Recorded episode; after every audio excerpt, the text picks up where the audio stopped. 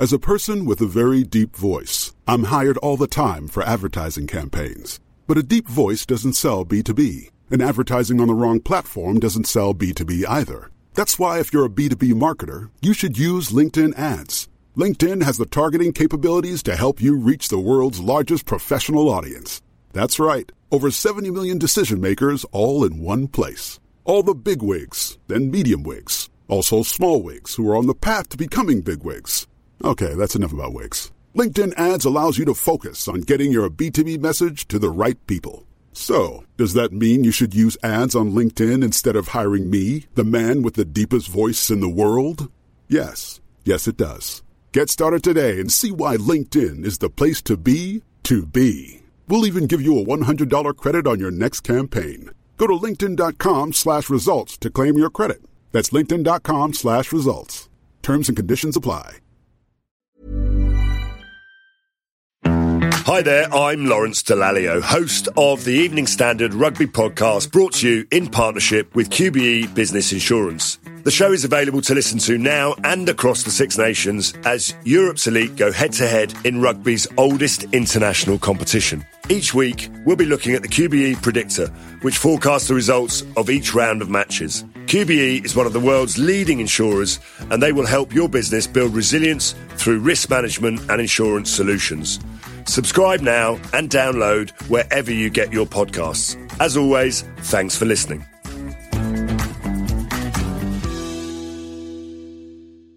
ES Audio. From the Evening Standard in London, I'm Rochelle Travers, and this is The Leader.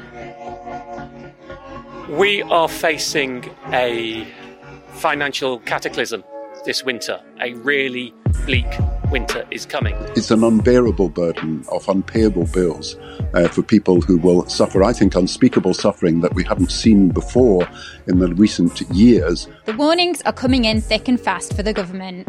Do something to help tackle the energy crisis now.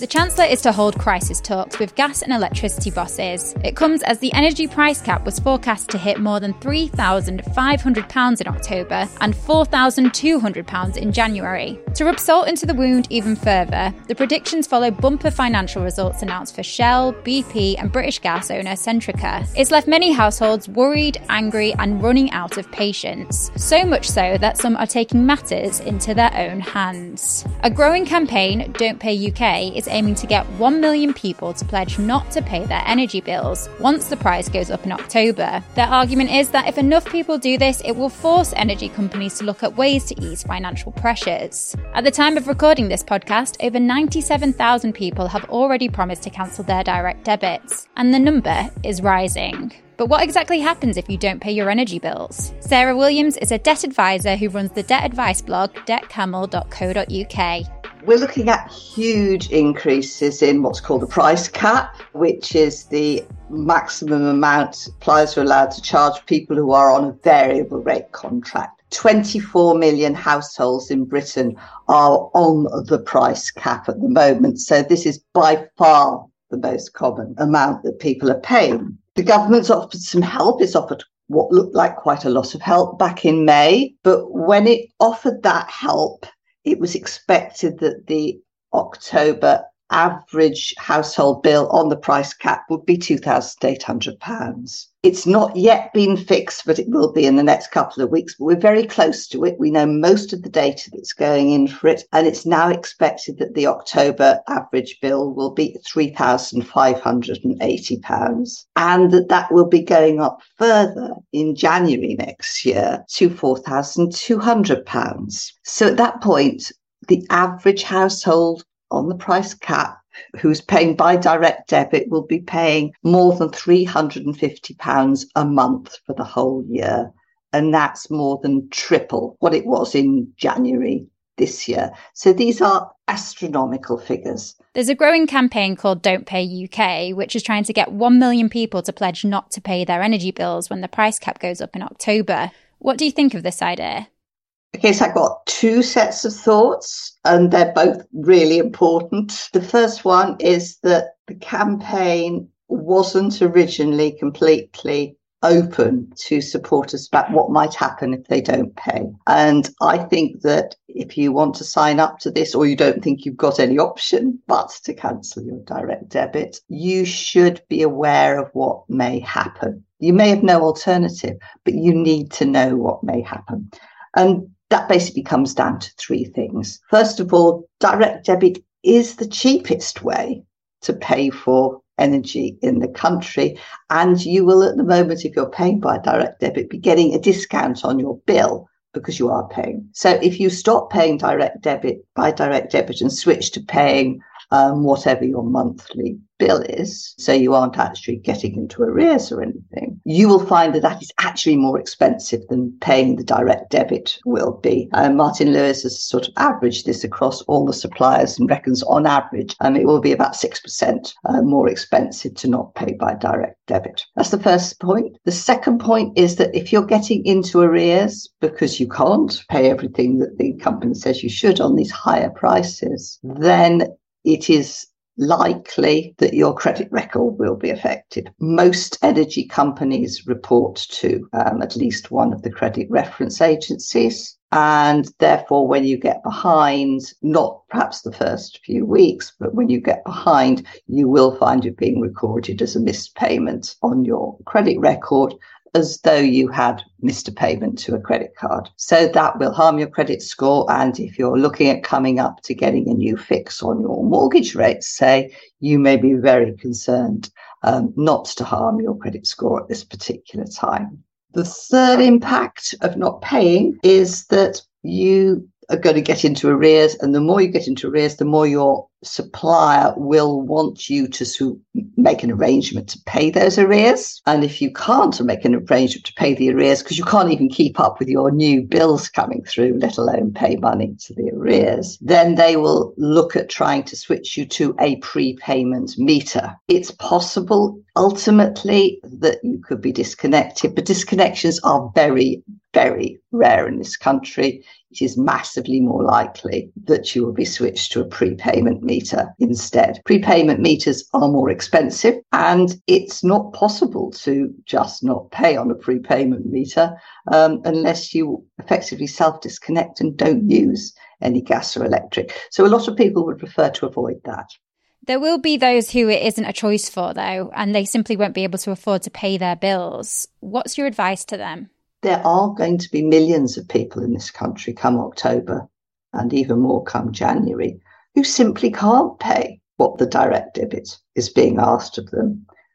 Not many people in this country have got enough savings to be able to pay these huge increases. But if you simply can't pay, then it doesn't really matter what happens to your credit rating. You you don't have an option. And at that point, I would suggest that if you have to cancel your direct debit, first of all, tell your supplier what you're doing. Don't just do an ostrich act and go quiet. And secondly, try to pay as much as you can by setting up a standing order or, or making a monthly payment. So if your supplier says your direct debit goes up, say £280, and you can't possibly pay that, but you could pay 180, which is what it was before, you could, if you carry on paying that 180 pounds a month, you're going to get into arrears much more slowly, and your supplier is going to be much less worried and will be slower, I would hope, to take action against you if you talk to them and you pay what you can. What help is available for anyone who might be listening and is worried about this?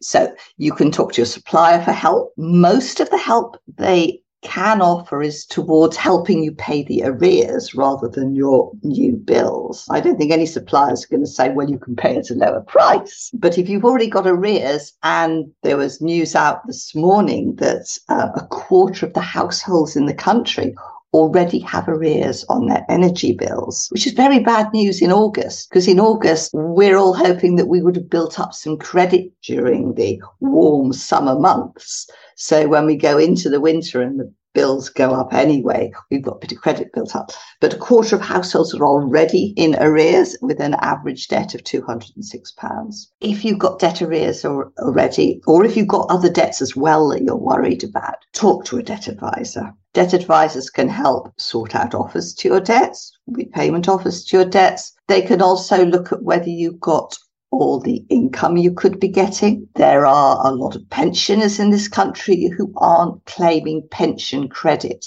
and that could be a huge help to them. Uh, there are people who aren't getting help with their council tax because they don't think they're eligible, but actually they are.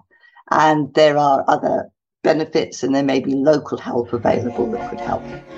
Let's go to the ads. Stay there to hear more from debt advisor Sara Williams. Whilst you're here, why not give the leader a rate and follow?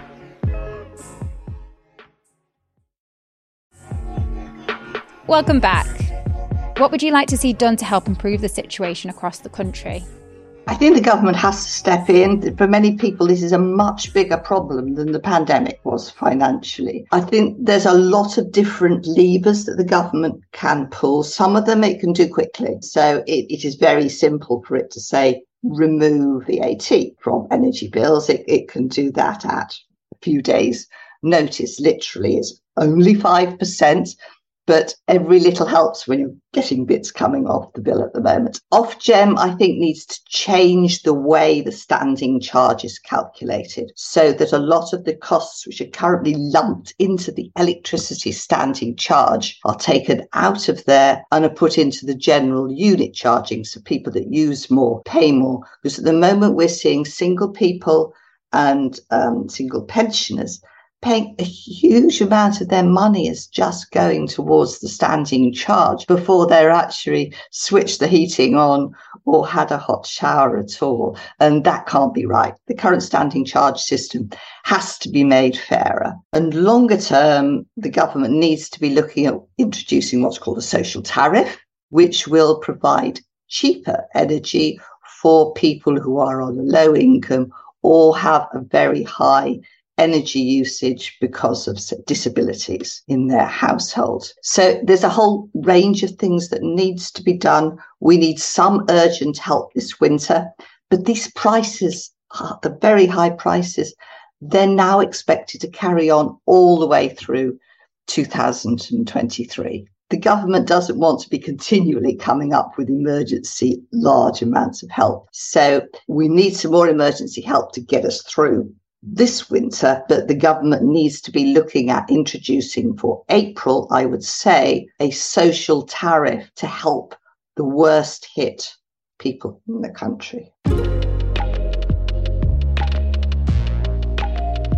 And that's it from the leader. This podcast is back tomorrow at 4 pm.